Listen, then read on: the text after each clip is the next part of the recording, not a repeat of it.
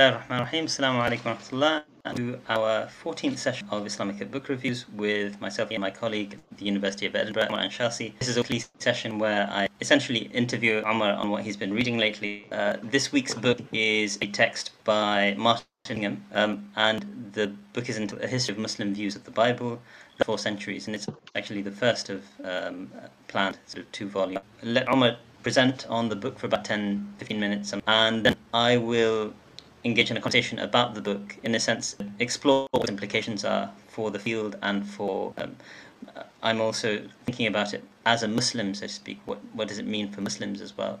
And then we also welcome uh, for people to engage in Q and A and share their sort of own comments. And without further ado, I'd hand it over to Ammar. Please take it away, inshallah. Thank you, Osama, for that introduction. Uh, you were cutting in and out, so I didn't hear all of it, but you know, I, I can assume I know more or less what, what you said. Uh, so this is Martin Whittingham's book. As you pointed out, it is the first of a, of a two-volume project, and he's currently busy writing the second volume. This uh, project, and this, this volume in particular, which I'm going to be discussing today, explores the Muslim reception of the Bible, Uh, focusing on a few a few aspects of its reception, uh, particularly how Muslims use and cite the biblical text, and also their views on its textual integrity. This question of tahrif: is tahrif lafzi or ma'nawi? You know, is it merely the case that the texts were misinterpreted while they remained sound textually? Or uh, were the texts themselves altered and changed in various ways? This kind of long-standing controversy that's one of the major themes of the book. And thirdly, to a much uh, lesser extent, this question of abrogation uh, and how, how this applies to the biblical text. And other questions involving the Bible Martin uh, doesn't explore so much. Uh, for instance, this question of alternative, uh, authentic texts, such as ideas like the, the Gospel of of Barnabas and, and the, the Psalms preserved in a kind of Islamic version. So that's that's bracketed. Uh, so the book is divided into uh, five body chapters and a conclusion, uh, an introduction that sets the scene and uh, kind of lays out some of the main uh, points of inquiry and exp explains what exactly the book will be doing and, and what it will be focusing on. Uh, a second chapter that explores uh, views of the Bible in the Quran and the early tafsir literature, in, in particular uh, Muqatil bin Sulayman, at-Tabari, and al-Qummi. Uh, a third chapter that looks at uh, the Sira Maghazi literature and uh, especially the Hadith as well.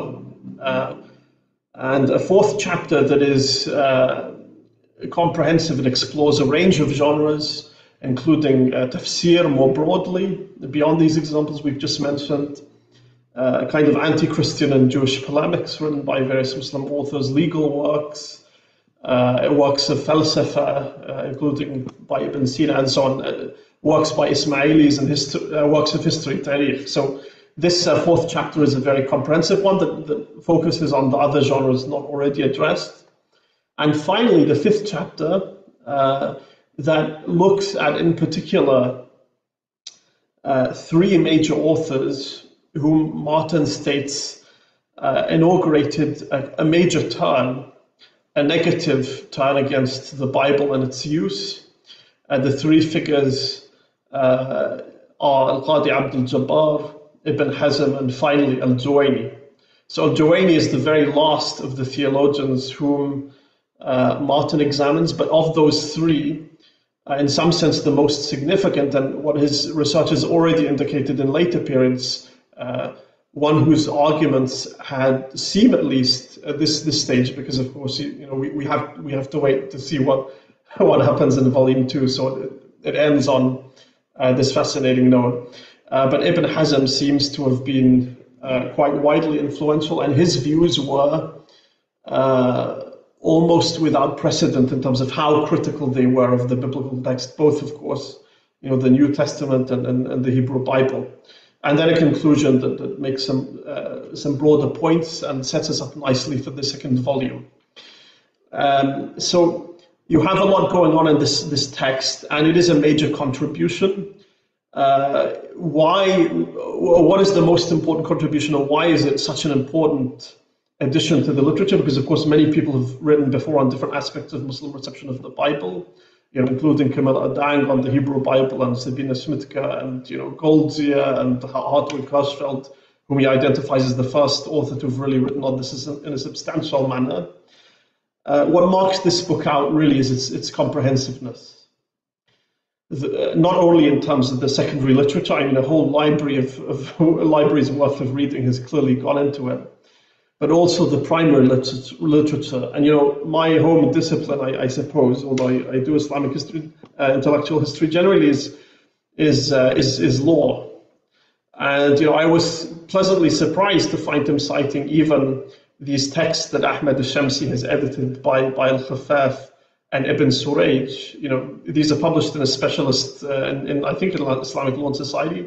But I am I would I am surprised to see a, a non kind of legal scholar citing this. So he's really scoured scoured the sources. I mean, there are lots of secondary materials I was unaware of. Abbas best Barzegar has an interesting article on Paul, which I I, I didn't know about, uh, and and so on. And what crucially he does, and uh, this this is very important, is read Muslim sources Uh, in conjunction with, with Christian and occasionally Jewish sources as well. There's, there's more Christian literature on this subject.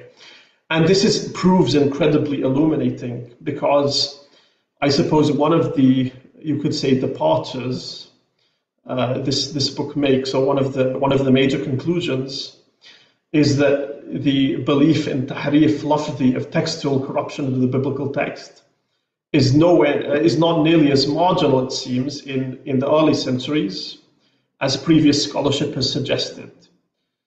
You do, of course, find references in all of, all of these various genres you looked at to tahrif lafzi in this early period, but before the late fourth century and early fifth century, it seems to be quite marginal. Where do we find the greatest attestation in the early period? Ironically, in Christian literature, in Christian kind of counter-refutations or apologies against Muslim authors, beginning as early as John of Damascus, who dies in seven fifty. So the fact that John of Damascus clearly refers to textual tahrif and defends this kind of uh, defends uh, Christians against this charge, or Christianity against this charge, shows that it was uh, present very early on. I mean, this predates many of our Muslim sources, of course, seven fifty. Uh, and it's not only found early on, it's found persist it's a persistent charge that Muslims make. It's pervasive, so it's not a marginal view, uh, which may be the impression you get from reading, say, early tafsir literature, in Tabari and Muqatil. Uh, Tabari is a bit ambiguous or ambivalent, and you know many of the many of the things he say says sometimes it's clearly tahrif al-ma'na, at other times it's possible to interpret these as tahrif lafzi. On some occasions, Muqatil refers to you know what's clearly examples of tahrif lafzi. For instance, he says that in the uh, Torah, the reference to the Kaaba is, has been removed. Al-Qummi says, you know, not surprisingly, given, given his sectarian background, that reference to Ali is, has been removed from the Torah. So yes, you do find uh, references to tahrif lafzi, even in, in these early texts. And Muqatil also dies in one fifty, so he's, he's very early indeed. Um, But really, it's it's by reading these Christian texts alongside the Muslim ones, it, it's illuminating. So not only in John of Damascus, but also in Theodore Abu Qurra, who was the first kind of major Christian theologian to write in Arabic, who dies in eight twenty, and Abu Ra'ata, who dies in eight thirty-five. Again, it's there, and most extensively in this early period, uh, you find it in the work of Ammar al-Basri, who dies in the, or flourishes in the mid, mid-ninth century. And he addresses many pages to, to discussing this question, which clearly shows it was a persistent you know, charge that Muslims were raising against Christians, and the fact that so much ink was spilt defending themselves against this charge so shows that it was more prominent than what one might have suspected from just you know, reading of Tabari or, or Muqatil. Um, And generally, it's it's kind of fair to characterize, you know, the hadith and the sira Maghazi literature in this way, in the sense that, you know, you do find references to Tahrif. Sometimes it's, it is lafzi, but it's fairly marginal. You know, there, there are only a handful of references in the Hadith literature to Tahrif in any sense. Uh, you know, most explicitly, you'll find in the Ayun Akhbar al-Rida, this important Fi'i uh, Akhbar text, uh, a report that the eighth Imam Ali al-Ridha confronts a Christian, a Catholicos, and he concedes that there has been a certain amount of tahrif lafzi. However, in, in most of these reports, perhaps even, you know, the majority of them, uh, the focus of the reports isn't necessarily, you know, uh, the focus of this hadith is not necessarily what is the status of previous scripture. In the, in the example of Ayun Akhbar al-Rida, the, the whole point of this report is demonstrating the, the knowledge of the Imam. And this is just, this point of tahrif is just an incidental feature. You have other uh, you know, contradictory information. So in uh, the Kitab al-Tawheed from Bukhari Sahih, Ibn Abbas says that the tahrif is not in the words of God, something Ibn Kathir cites in the same. Uh, and in, in, uh, in Nasa'i's Sunan, uh, you find a report that clearly describes or this idea that kings engaged in tabdeel of the text, which could mean a number of things. You know, it could be, it could be textual. It suggests perhaps textual corruption, but these are fairly marginal. And in the Quran, you know, you find eighteen references to the, the Torah, whatever that means. Muslims sometimes use it to refer to the Pentateuch, at other times they use it to refer to the text of the Hebrew Bible more generally. Nine references, uh, sorry, twelve references to the Injil, uh, nine of which are alongside the Torah. So Torah or Injil, this phrase occurs on nine occasions in the Quran. And most of the uh, phrases in the Quran, or most of the passages dealing with the biblical text, which Martin conveniently puts in an appendix, all of them are listed very helpfully for the readers. Um, most of the references are, you know, not negative at all. And in fact, the Quran directs Jews and Christians in the verses that are widely regarded to have been abrogated to refer to them for judgment. Uh, فَلْيَحْكُمْ أَهْلَ الْإِنْجِيلِ and so on, and what they find therein. Uh, now, interestingly, already in the early tafsir tradition, already with Muqatil, the scope of these verses is narrowed considerably. So when the Quran says of both the Torah and the Injil that they contain hukmullah, Muqatil specifies this by saying, uh, you know, rajma zani in the case of the Torah, and, you know, forgiveness of, uh, you know, of murder and so on, and, and, and bodily harm in the case of the Injil. And already in, in, in the early tafsir tradition, you have this kind of narrowing, and, and these verses are, of course, all believers, as Martin acknowledges, uh, you know, in, engage their scriptural, sacred, uh, their sacred text through an interpretive tradition. But already in the early tafsir tradition, there is this kind of narrowing of the meaning.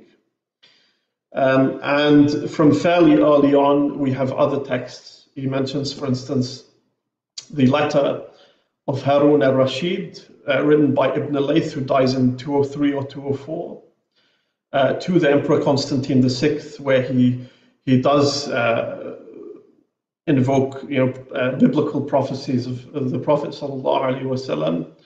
Uh, although it's not clear in that, so this is a very early text clearly, but it's not clear uh, what exactly tahrif means in this text, whether it's lafzi or ma'nawi, and in any case, it's it's not very prominent. Uh, so that's uh, that's hopefully gives that, you an initial flavor of the book. Yeah. That's uh, Barakallahu Feekum, Umar, uh, and I I hope my I, yeah. I tried to resolve Fantastic. my sound issue. I hope it sounds better now. That's wonderful. Um, no, thank you for this wonderful overview. Um, it's and to a certain extent you've gone into a fair amount of detail with respect to the notion of tahrif. Um, for sort of viewers who are perhaps and, and listeners who are perhaps slightly less, you know, familiar with, um, you know, the controversy specifically uh, with respect to what the, the sorts of accusations made um, either by the Quran or by the early sort of Muslim community as found in various reports. Um, you sort of mentioned tahrif, you mentioned tabdeel, you mentioned tahrif lafzi. Do you want to just briefly sort of uh, sure. give an overview of these concepts? Sure. So the Quran refers, you know, to the Torah, it refers to the Injil or the, the Gospel, and also refers to other text, the Zabur or Psalms of David on three occasions, and and the Suhuf and Alwah of Musa, and, and so on. Um, and most of the time when the Quran refers to these, it seems to assume that they reflect, uh, you know, it, is, it refers to these in, in its own context, so it refers the Christians to the Gospel as they have it. It seems to um, reflect an idea that these texts are authoritative, or they, they, they, you know, they have integrity. But then you have other, other verses in the Quran that use words and phrases like uh, haratha, uh, for instance. So they, and this, haratha, of course, is the most prominent of the phrases used in this context. So this is where the idea of tahrif or right. uh, tahrif comes from. Tahrif being either, you know, actual corruption of the text, interpolation, adding things, removing things, changing words. Or, according to another view that seems to be more prominent, uh, at least in, in, in many early genres of literature, uh, the notion that uh, the texts themselves are sound, but what is corrupt is their interpretation. Right. So they've been mis, mis, misconstrued, misinterpreted. Uh, and, and this is Tahrif al-Ma'na. Yes, so that's Tahrif al-Ma'na. Tahrif al-Lafz is, is this textual. Textual corruption. So this is one of the main, it's not the only question Martin explores. I mean, I should speak very briefly, Osama, if you'll permit me. Yeah, absolutely. On, on, the, on the issue of uh, Nasakh and, and abrogation and so on. Uh, this is also uh, one respect in, in which the book has, has very much impressed me, because he he raids usul works. Right, right. Early usul works, you know. He says, for instance, that Shafi'i in his Risala strongly, strongly suggests or strongly implies that there is tahrif lafzi. It seems because he talks about uh, they're changing their ahkam. Uh, I mean, you don't find discussions of tahrif in early Shia usul works, and you don't really have uh, Shia usul works, at least among the Twelvers, until uh, Al-Murtada's Dari'a and uh, and Uddatul Usul of uh, of uh, Tusi. But, you know, already he, he looks at Abu Zayd and Abu Zayd, and also, you know, assuming that, because you, you have different ways of viewing, okay, even if you accept that the Bible has been corrupted in some sense, yeah, there's a spectrum of views. So you could say, for instance, that the text is mostly uh, preserved, but there are a couple of interpolations and it's been corrupted in some respects. There are others who are much more critical, like, like Ibn Hazm, who uh, would say that they're, you know, they're mostly corrupt, and they, certainly in the case of the of the Gospels, the, these texts have no authority at all, because they're just biographies uh, of Isa alayhi salam by unknown people, essentially, not even his his Sahaba, his companions, but from the, the next generation, uh, and so on. And you, then you have a whole kind of spectrum of views in between, you know, from complete corruption to complete preservation, if you like. Right. Where and, and in the case of complete preservation, basically the accusation is that tahrif is ma'nawi. It's, it's taking place in the way in which it's been interpreted, in a way that contravenes, um, you know, Quran or the teachings of the Prophet. Precisely. Um, right. I mean, and um, thinking of yeah, usul just briefly. Yeah. yeah. Uh, you know, given given this this debate and positions, for instance, that suggest that, I mean, as far as I remember from it, Jawab al-Sahih, who of course belongs to a, Ibn Taymiyyah, belongs to a later century. Ibn Taymiyyah's views is there are interpolations, but most of the text is sort of preserved in, in some sense. And we're waiting for yes. Martin's Martin's yes, second we, volume we to, indicate, to, that. Uh, to indicate, uh, uh, you know, how widespread this view was. It's still unclear to me. Now, in terms of usul texts, if you accept that at least some of this revelation has been transmitted in the Gospel and uh, Gospels and uh, and in the Torah, you know, what authority does this have in terms of Islamic law? Hmm. He looks at a number of legal theorists. I'll just mention al-Dabusi to, to conclude this point. Al-Dabusi, Abu Zayd al-Dabusi says there are three views. One is that uh, the law of prophets was specific to them, and, you know, it ends with their lifetime. Uh, another view, a second view that is not very distinct from the first, but he says every time a new prophet comes, all of the previous shara'a are abrogated. And the third view, which he finds the most compelling, that uh, shara'a, previous shara'a are binding on us. Hmm. Now, this is really a, a theoretical idea because and it's a common view among Usulis, legal theorists, but precisely, right. precisely, but there's not a single case, Martin says, and certainly not I can think of, where someone, you know, goes back to the Hebrew Bible and says, well, and of course, these these shari'a are not, as uh, as other legal theorists point out, these shari'a are not binding on us by virtue of the fact they came to previous prophets who weren't right. sent to us in the first place, right. but because the Quran mentions mentions right. them. And so that, that's what gives them their, their authority. Yes, I mean, this reminds me of um, a sort of discussion that uh, Michael Cook has uh, engaged in with respect to sort of the, in, uh, he calls it divine jealousy in one of his books, the notion that, uh, you know, the, the Islamic tradition, in the Islamic tradition, God is very jealous of having a legal authority, you know, that is, in a sense, situated um, squarely within that dispensation almost.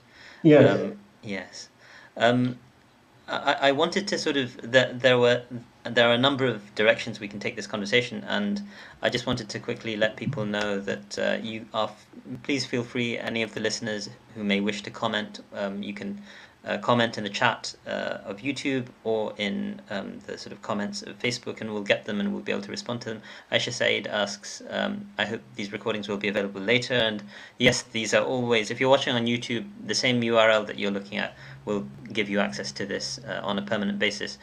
Um, I wanted to ask, I mean, I, I find it fascinating, um, and this is one of the... Uh, of course, there's much I haven't said, so hopefully we'll explore them. Of course, I mean, it's it's a very rich text. Um, I have, uh, as as I try to, I, I'm not as uh, sort of um, diligent a reader as you, Ammar, but uh, at the same time, these are new terrains for me. I, you know, this is my first proper foray into this uh, genre of uh, writing, which looks at um, the Bible Uh, from uh, an Islamic perspective, as it were. And uh, for me, I mean, this was quite eye-opening in many ways. Um, and you know, one of the one of the questions that came to mind was, you know, this is a fascinating... Uh, Martin uh, Whittingham, uh, who I don't believe I've met, actually, and the problem with uh, coronavirus is that we don't interact with uh, colleagues across departments very often. Um, he's in the theology faculty, and uh, I... I, I got the sense as I was reading through certain sections of this book that this is also obviously an engagement.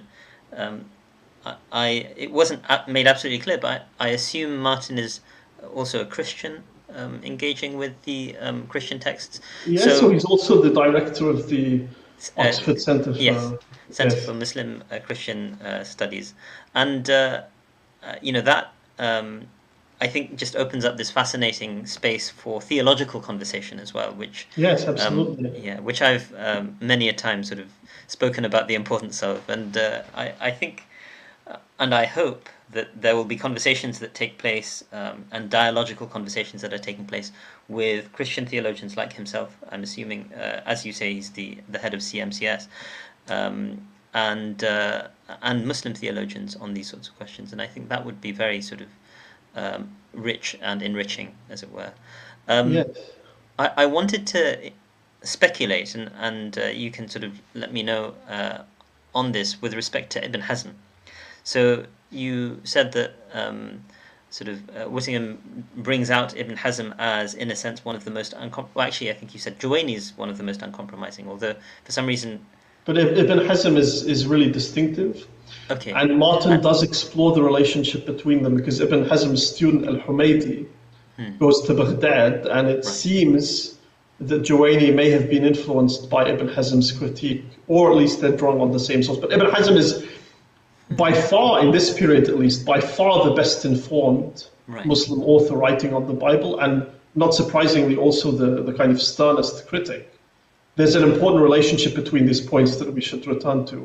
I, I mean, uh, perhaps we can sort of address that um, in a moment. I'm just wondering, like, my assumptions, and perhaps my um, this reflects my own ignorance of uh, what's happening in, in the Roman Empire at this point.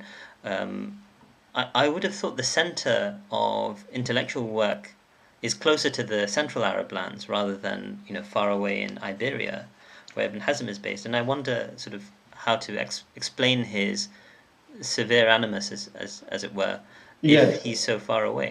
I mean, well, Ibn Hazm's an idiosyncratic thinker, of that's course. A, that's a good question. Now, Ibn Hazm, as, as I emphasized from Martin's book, is really the best informed uh, Muslim author of this period. Why? Uh, and we should mention, uh, as indeed does Martin, the, the very important PhD thesis of Sam Ross, of course, which will yeah. be published with, uh, with De Gruyter. The simple fact is most Muslims had very limited, if any, access to the Bible. Right. And most of the time, at least in this period, most of the time, uh, their access, or the most important avenues of access, were through interaction with Jews and Christians. Um, there was a lot of, there's a lot of kind of intertextual reference. So Juwayni kind of refers to previous texts and, and so on.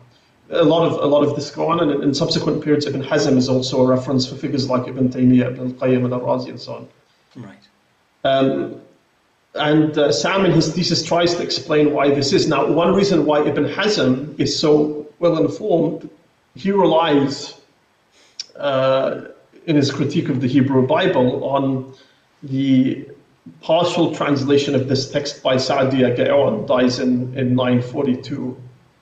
So this is, uh, I, and there are several kind, it's not a complete one, it's known as a tafsir because it also contains commentary on the Hebrew Bible. Right. Uh, but Ibn Hazm had access to this, and he also had access to uh, a translation of uh, the Gospels uh, by, uh, well, in the in the kind of uh, tenth century. Right. Uh, the name of the of the translator, ah, it's uh, Velasquez, Isaac Velasquez, in I think the, the late tenth century.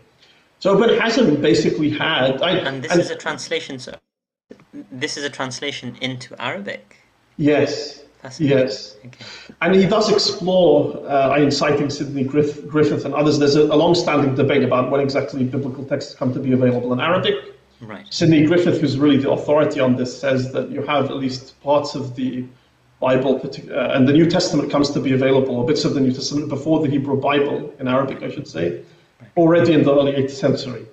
The Hebrew Bible you get mostly in the ninth century. You have Sa'diyah Gaon's translation in the tenth century, which kind of uh, uh, faces competition, but by the twelfth century, Sa'diyah Gaon's partial translation of the Hebrew Bible is really the main, main one into Arabic. Now, Sam Ross adds, looking at the tafsir, which explores something like one hundred twenty pre-modern tafsir texts, or most of the printed corpus in this genre. Right. And he informs us that if you look at actual citations of biblical material, uh, they are generally speaking very limited before what he calls the biblical turn taking place in the nineteenth century, when, because of the efforts of uh, people like Van Cornelius van Dyck, who Uh, is a major, uh, well, he, he has collaborators, but he's regarded as uh, the translator of uh, still what's today the most widely known Arabic translation of the Bible. Once that happens in the late nineteenth century, and this text is very widely circulated, Sam tells us that I think for every two literate Arabs in the late nineteenth century, there was one copy of this Bible in circulation. So a really remarkable degree of circulation. And he, he points to other things as well, Uh, including this is nineteenth century, though we're talking nineteenth towards the end of the nineteenth century. So, now, so in a sense, Sam Ross, yeah, yeah, it makes sense that um, you know this is in the age of print, so I assume these are not you know manuscripts. Precisely, yeah, precisely. Okay. Right. So that's what Sam Ross calls the biblical turn. So this shift, of course, you do find exceptional authors like Al-Biqai, on whom Walid Saleh has written an important monograph on his his biblical treatise. He defends the use of the Bible and is criticized for this. Right, right. Um, But uh, prior to the modern period, Muslim access to biblical texts, at least at least let's focus on, on this period that Martin has written about. And the first one is very limited indeed. Right. And superior access by people like Ibn Hazm is very much the exception. Right. Now, he looks at a range of texts where biblical materials are cited. I mean, uh, Al-Yaqubi had Jewish and Christian informants and seems to stick quite closely to the texts. But others, like al-Baqilani, sometimes cites them, you know, sometimes uh, gives gives us te biblical texts we don't recognize. What do you do in such situations? I mean, a lot of authors seem to have been dependent, basically, on, uh, it seems, lists of biblical quotations. rather than accessing the text directly. So, and this is all reflected. And of course, when you look in the hadith corpus and other genres of literature, like the Kitab al-Zuhd of Ahmed bin Hanbal or the Kitab al-Zuhd of Abdullah bin Mubarak, you do find material, but often it has a very loose relationship suddenly to the canonical biblical text. Sure. Actually, these sort of para and extra biblical texts, the non-canonical ones, are reflected much more than the actual canonical text in, in Muslim citations, and as they're reflected in hadith reports and so on, which is fascinating. Right. So, for instance, and I'll, I'll, I'll end this this point on here. On sure, this, sure. Uh, Tarif Khalidi, for instance, and there are many, many books on the Muslim Jesus, as it were. Tarif Khalidi has compiled one series of reports, so he's looked at as many um, you know, different Uh, Muslim texts as possible. He's assembled a collection of three hundred and three reports the Muslim tradition attributes to Isa alayhi salam, of which only about forty-five actually bear any resemblance to New Testament texts. Hmm. And uh, I think about twenty-one of these you find in the kitab, these two kitab al-Zuhds by uh, Imam Ahmed and uh, Abdullah ibn Mubarak. So lots of kind of Zuhd sayings were attributed to Isa alayhi salam, un unsurprisingly. Of course, yes, yes.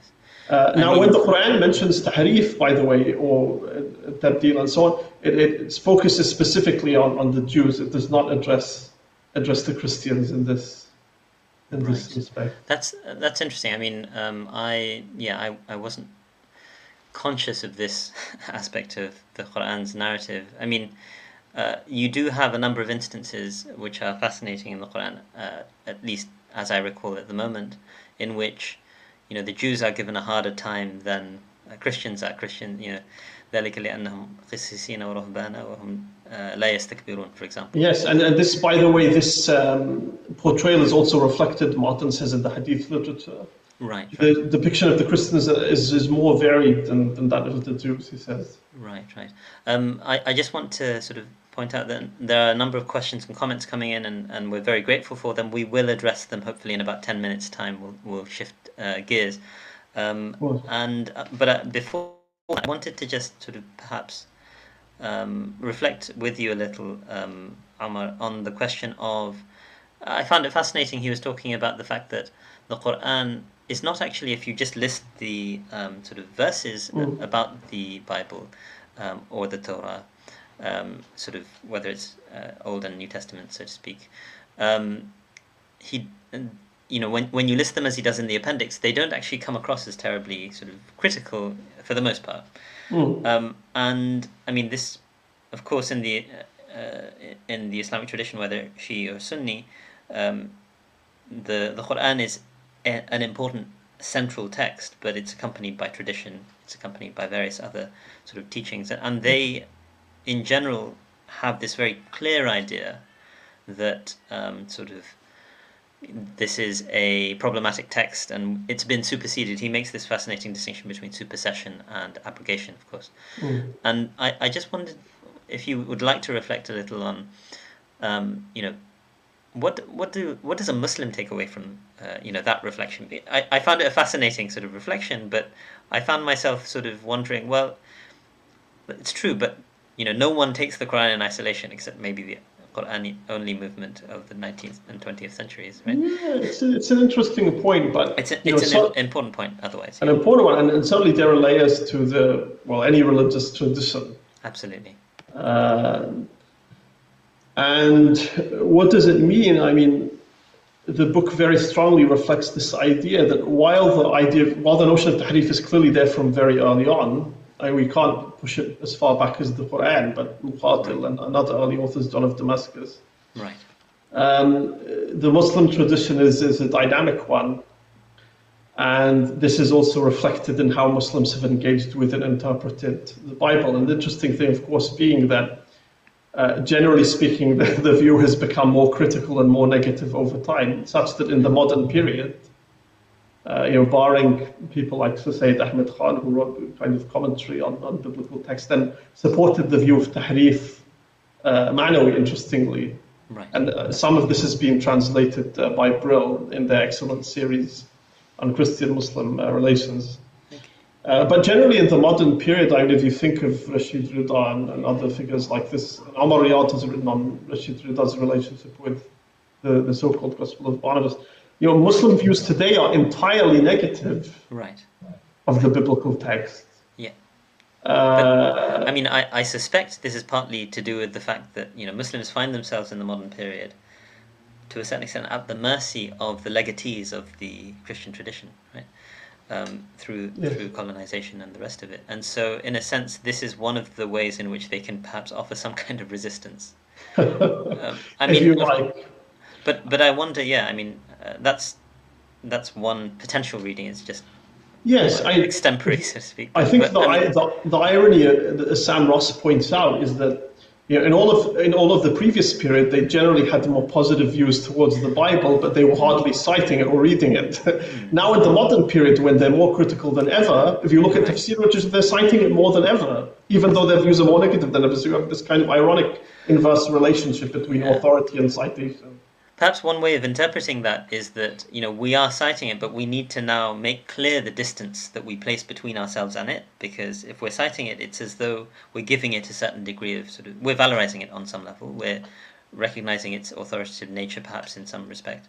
I mean, no, what's I interesting, so. he also re uh, reflects on the fact that the term Isra'iliyat, which develops a bit later, of course, I think he mentions that mid-tenth century, right. mid-tenth century, approximately. And, uh, Uh, but today it's, you know, overwhelmingly a negative term. Originally it was yeah. kind of a just an observation, as it were. Yeah. Oh, this is from the sort of from the Christians and the Jews, that that sort of tradition. So you have this book by uh, Abu Ra'ata, the critic, crit, uh, what is it, uh, Kamal Adang, the first Zionist, or something like this. Entertaining titles. He he did have something for entertaining titles, if I recall correctly. But mm. anyway. Um, I, I I wonder if uh, we should, because there are a fair few sort of comments, and, and um, I, I wonder if we should perhaps shift over. And Ammar, if you you know sure. have further reflections, and uh, I as, I do have a couple. So please. I mean, I've, so we we've spoken about a number of things, including, you know, actual access to the Bible and translation and right. uh, and uh, the Hadith literature and so on. Very interestingly, you know, what was the Muslim group that engaged most positively with the biblical text? The Isma'ilis. And he cites a number of authors, uh, for instance, uh, Abu Hatim al-Razi, uh, the author of A'lam al-Nubuwwah, as far as I remember, which has been translated. His kind of dialogue and debate with Abu Bakr al-Razi, not the muhaddith, but the zindiq and uh, Faylasuf. Uh, whom, whom uh, Peter Adamson's book is coming out, I think, next month.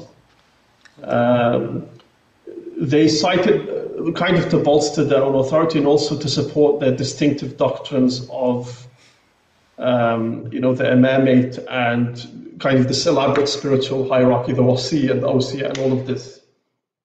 And uh, with authors whom we seem to know as Ismaili, the Ikhwan Safa, they place the biblical text and other religious scriptures almost on a parallel with the Quran as far as authority is concerned. Uh, and ma many of the Ismaili authors even accept the crucifixion of Isa alayhi salam. Now, this is not entirely distinctive to them. So, uh, in his excellent uh, discussion of historical texts, uh, for instance, Al-Maqdisi, Sahib Kitab al-Bad' wa Tarikh, mentions uh, some Muslims support this this idea that Christ was crucified and that his spirit was resurrected, although I didn't see any references to his subsequent migration to Kashmir or anything like this. That's uh, just an in-joke as you are.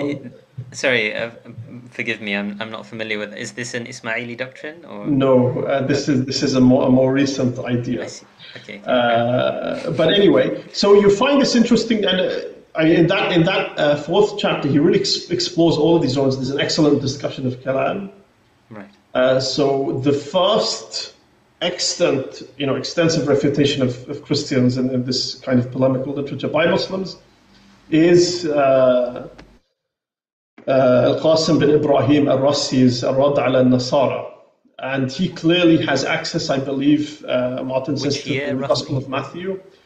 Uh, Al-Qasim bin Ibrahim dies in the two forties, I want to say, or so two forty-six. Fairly early, like that's, that's really early, early, yes. And uh, I mean, There are uh, many rasail attributed to Al-Qasim bin Ibrahim, and of course uh, Wilfred Madelon and many others have written about him. There's some debate about the authenticity of some of them, right?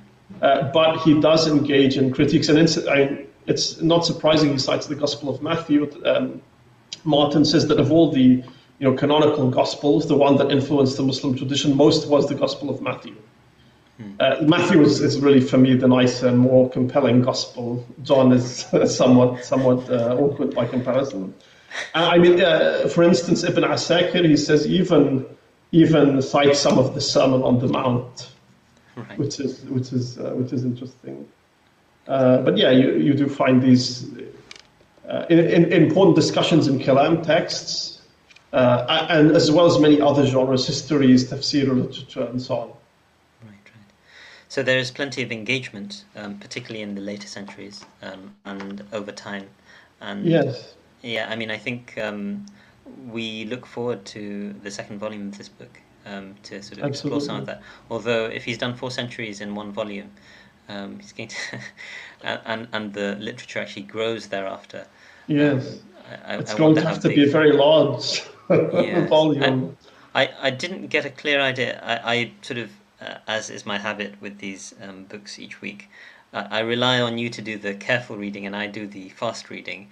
But I, I didn't get a sense of um, uh, ha, uh, the the coverage of the next volume. How many centuries? Um, I, it goes all the way from this period, the end of this period, and the right. last author, as I said, he looks at is Al-Juwayni, who dies in ten eighty-five. No, no, but in, in the next volume that's planned. Um, yeah, I mean, he, he simply says it will continue this story all the way into the twenty-first century. So I imagine there will have to be some kind of focus, otherwise the material yes. is just too vast to cover. It's just too vast.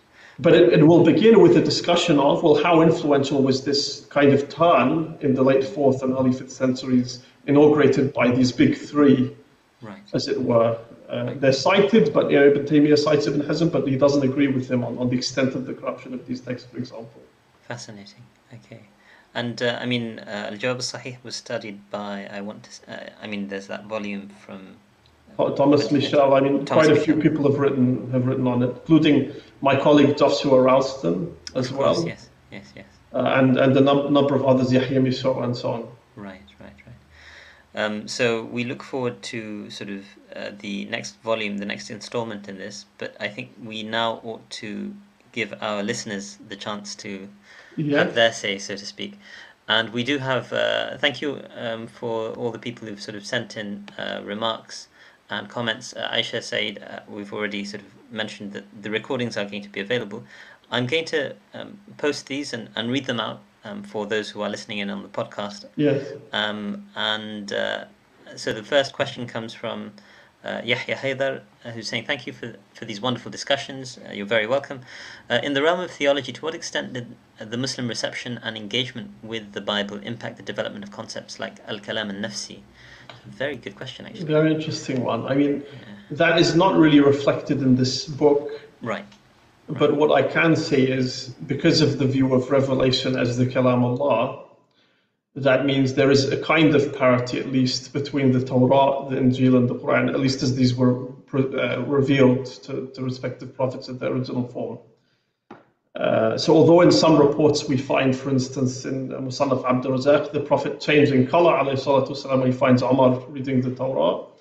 Uh, in other, in other uh, reports, for instance, in Shia reports, you find Ali swearing an oath on the Torah, which assumes it's, it's Kalam Allah and it's authoritative. And Ibn Abd al-Barr says, if what you really have in front of you is the Torah, then you should be reading it night and day, because it also has this equivalence as a kind of revelation. Now, there's no reflection on this point about Kalam Nafsi in the book. It does, it does play a role, because you find already in, in the debates between Ahmed and the Mu'tazila and other groups, and later on even, Um, when when when Hanbalis are defending the idea that God's speech is comprised of sounds and letters, right? Uh, they they refer to to biblical text. So, so just for for those who are less familiar, do you want to briefly explain Kalam Nafsi and, and yeah? Why, so very this this idea uh, of the Ash'ara, the Ash'ari, or kind of most mainstream school of theology, you could say, in later periods, that God's speech does not consist of letters and sounds. Uh, the Quran is God's speech, but only metaphorically, because his actual speech is a, a self-subsisting or internal speech, kalam nafsi. Right. And the Quran is merely an expression of the kalam, kalam nafsi. Now, other Muslim groups did not agree with this. Right. The proto-Sunnis uh, and the Hanbalis later on held that God's speech was certainly comprised of sounds and letters, and that it was audible, and when God, when God spoke, Moses heard it, and so on, mm. as opposed to the Mu'tazila, who believed that Uh, God created speech in the tree, and Moses heard it from there, in this encounter in, in Sinai, right, and so on, right, right. Uh, in the sacred valley of Torah, and and so on. So you have these different uh, different views on. They're not they're not really reflected on in, in this book, yeah. Uh, because he, he he does look at theology, but only to the extent that it, it engages with this question of how is the Bible used by Muslims, and and how do they cite it and abrogate it, right, and so on. I mean, I think, uh, you know, every work has to delimit its topic, and I think, um, you know, this book as a sort of history of Muslim views of the Bible um, does, what it says, I mean, does what it says on this. And it's, you know, well. even this, I, and you can always add more material. I mean, he could have cited the Kitab al-Tahrish of Jirar bin Amr, which, like uh, Saif bin Amr's Kitab al-Ridda wal-Futuh, is really the earliest reference to Paul. So there's an interesting discussion of Paul in this book. Uh, but, you know, really he does an excellent job. I mean, I, I was surprised to see texts of usul. I mean, all kinds of references to different legal works. Right. Uh, so, for instance, Ahmed and al-Qarafi also said that it was, uh, you, you could not recite previous revelations in your salah. This would be invalid. Right. Uh, I, in the, what, what is it, in the Mudawwana of Sahnun. Uh, and, and even in other texts, Al-Qabasi, the Maliki, apparently said, he was asked about what happens if a Muslim curses the Torah of the Yahud. Is this apostasy or is it not? And he answers that it is not, because their Torah is corrupt, and so on. So all kinds of fascinating discussions like this. It was a really mind the primary sources. It's a remarkable, clearly the fruit of many years of, of hard work. And, and and we're grateful for it. I mean, that's a, that's a fascinating, because that's also quite early. Um, the the report on Ali uh, radiallahu anhu, um, sort of uh, reportedly taking an oath on the Torah. This was actually something I was unfamiliar with, um, and I didn't have the presence of mind to read the footnote at the time. But I'm just wondering what the source is for that. Um, if it's something which would be considered, because oh, uh, it it sounded kind of, of non-canonical my... to me, shall we say? I mean, there there is reference to. Right. These questions, and I think it may have been Kulaini's Kafi, but I'll really have to right. double check that. Right, right, right. Don't, I can, don't take my word for it. As well. No problem. No problem. So reasonably odd. I mean. Um, okay, so uh, uh, Ziryab Jamal actually has the other sort of, I think, questions and or comments. Well, this is one, one long comment. Uh, comment it's one long comment. So biblical texts have traditionally been seen. Shall, shall we give the talkhis, or do you want to read? The, sure, sure. Please, topic? please feel free to give the talkhis. So uh, thank you, Ziryab Jamal. Uh, for your comment, and he asks, uh, well, he points out that the documentary th hypothesis that I did, that the you know Hebrew Bible and so on put together from this cocktail of texts is unfalsifiable, and there's a new paradigm uh, proposed by scholars whose names I will not attempt to pronounce. But he asks, when will we engage with their findings that the Pentateuch was composed in its entirety in two seventy-three to two seventy-two, so very narrow specific period, by Jewish scholars working at the Library of Alexandria, who also published the Septuagint, the Greek translation, at the same time. Right. Uh, that is an excellent question. Uh, I'm afraid I'm not a, by any stretch of the imagination right, right. an expert in the study of the Hebrew Bible. I have colleagues actually in my department in the School of Divinity in Edinburgh who are. Uh, so I'm afraid I'm not able to entertain that question. You know, I, I believe in respecting our, our boundaries of expertise. Right, right, and and, and uh, in some cases it's immaterial to um, to this book. He does discuss this idea. You find in Ibn Hazm that Ezra falsified, you know, the the the, the Torah and so on.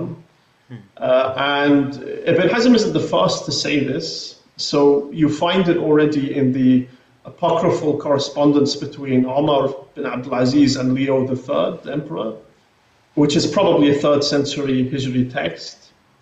Uh, and, and by the way, the, the charge of tahrif and scriptural falsification is already in the air in late antiquity. You know, Christians, Jews, and Uh, you know, even the pagans, uh, he mentions the philosopher, the Neoplatonist Porphyry, who uh, accuses uh, Ezra of having, or says that Ezra is the one who fabricated this text.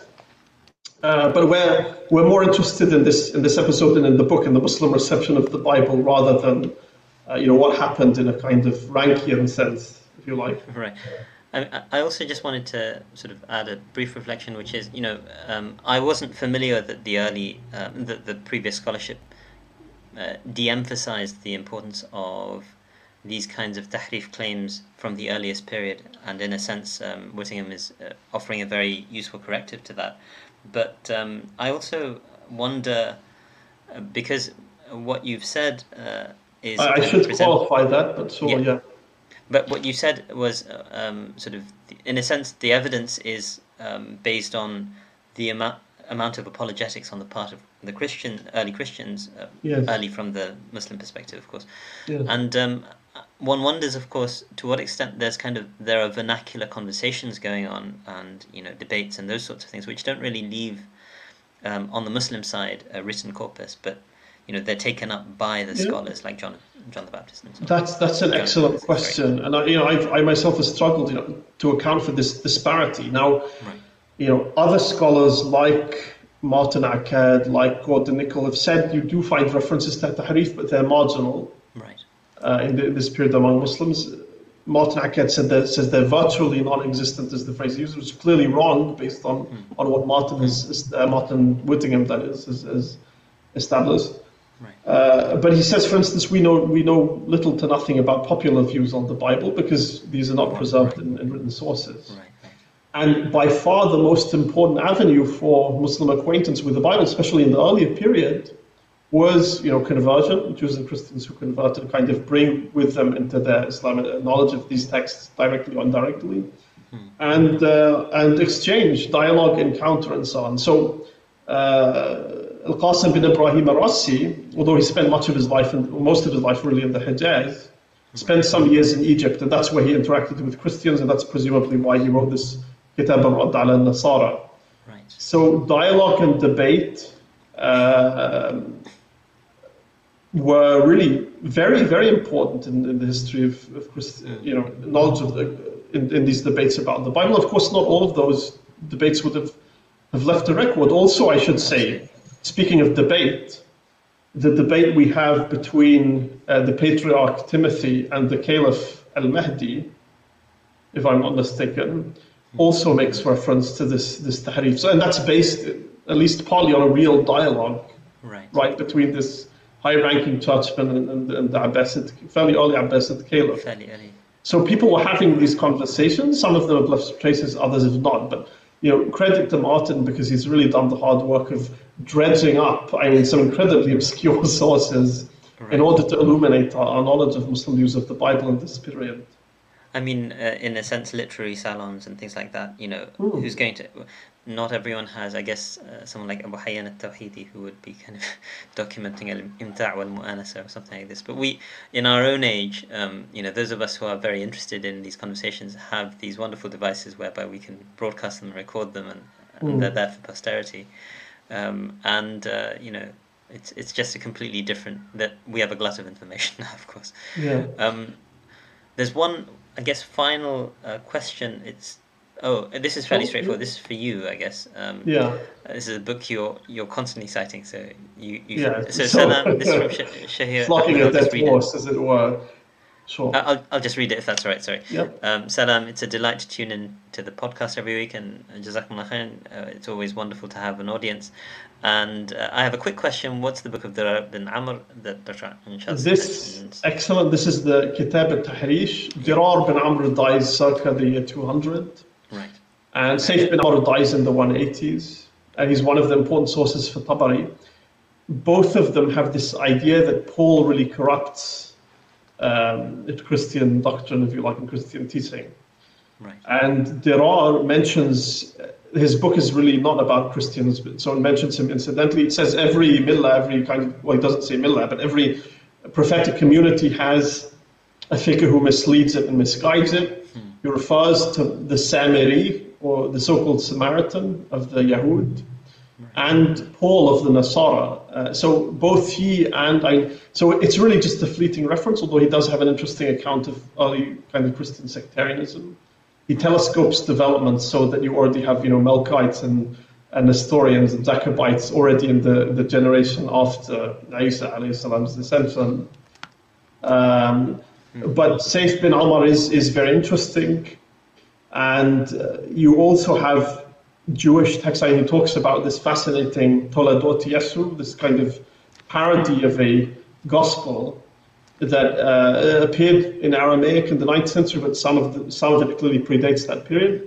Hmm. And in that text, for instance, you find the idea, interesting idea, that Paul is a kind of sincere Jew who is trying to protect the Jews from Christianity by subverting Christianity.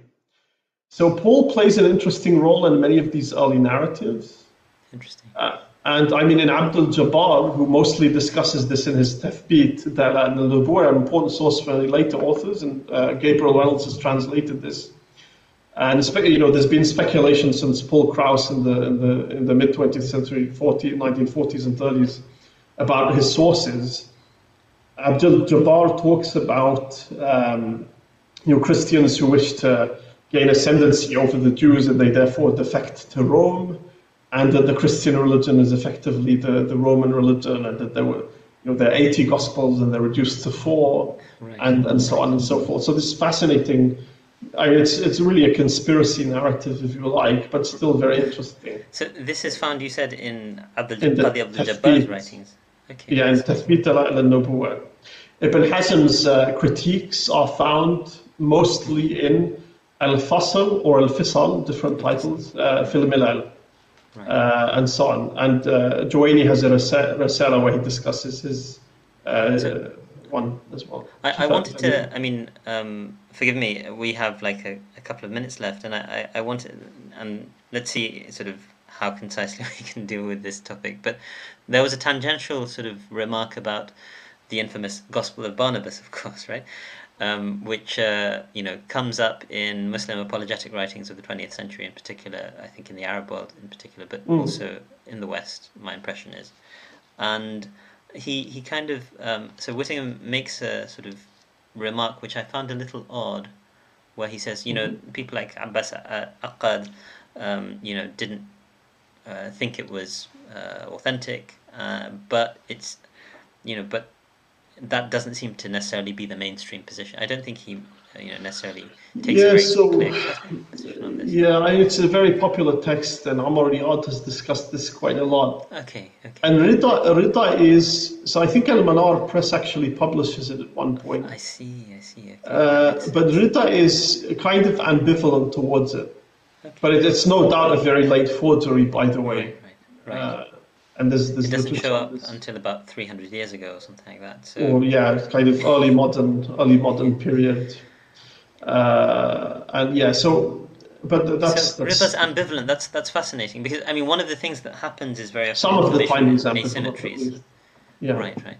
Uh, I mean, I, I imagine a lot a lot of the time what's happening is also informational asymmetry, or not having access to a language, not knowing yeah. the sort of literature in that language, and so on. Um, and uh, You know, I'm reminded, uh, someone like Yusuf al-Qaradawi, uh, I think in his um, sort of Ibn al-Qaryati al-Kuttab, Volume one, um, for, uh, you know, makes a, a passing reference to the protocols of the elders of, learned elders of Zion, right? Oh. And that sort of infamous Russian forgery that was um, so important to the Nazis. And incidentally, Ali Qumra has proclaimed publicly that this is a forgery. You know, right, right. Um, whether people listen to him or not is another question. I mean, funnily enough, of course, um, it, it had been published, I think, with him as sort of uh, writing a foreword or something like this. And I think, uh, I don't know uh, if there was any authenticity to that, uh, whether they were just taking his name. But my understanding is he sort of clarified thereafter. And it may well be the case that, you know, someone told him, actually, this is a downright forgery, you should absolutely disavow any relationship yes. to it. Um, but yeah, I mean, it's it's fascinating that something like that actually maintains. Uh, but reflecting on this on this point, you know, to draw us back towards Martin's excellent, excellent yeah, book, yeah. which I commend to the audience very warmly. Yeah. um, this this question of misinformation. Yes. So, you know, how productive can this dialogue and debate and so on between Muslims and Christians be if, if fundamentally there's a misunderstanding of the position of the other? You know, if you're if you're citing a biblical text that the, the Christians do not recognize as biblical text. Mm-hmm.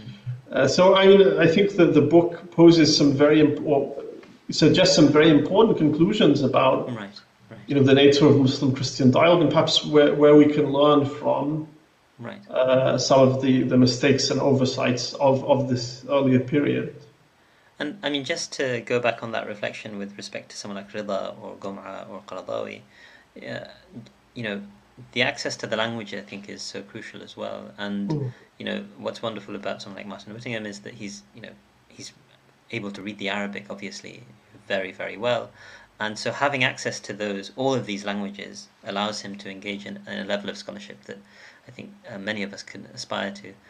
Um, so we're very grateful, uh, as we say, uh, to his writing this book and allowing us to perhaps reflect. I mean, I, I speak also as a Muslim, sort of reflect on how to engage in that sort of uh, conversation across civilizations, across um, cultures, across, across religions, um, in a way that's uh, you know, constructive, beneficial, uh, and and very informative, mutually very informative, uh, mm. and uh, you know, allows us to live in this sort of age of access to immense amounts of information about each other.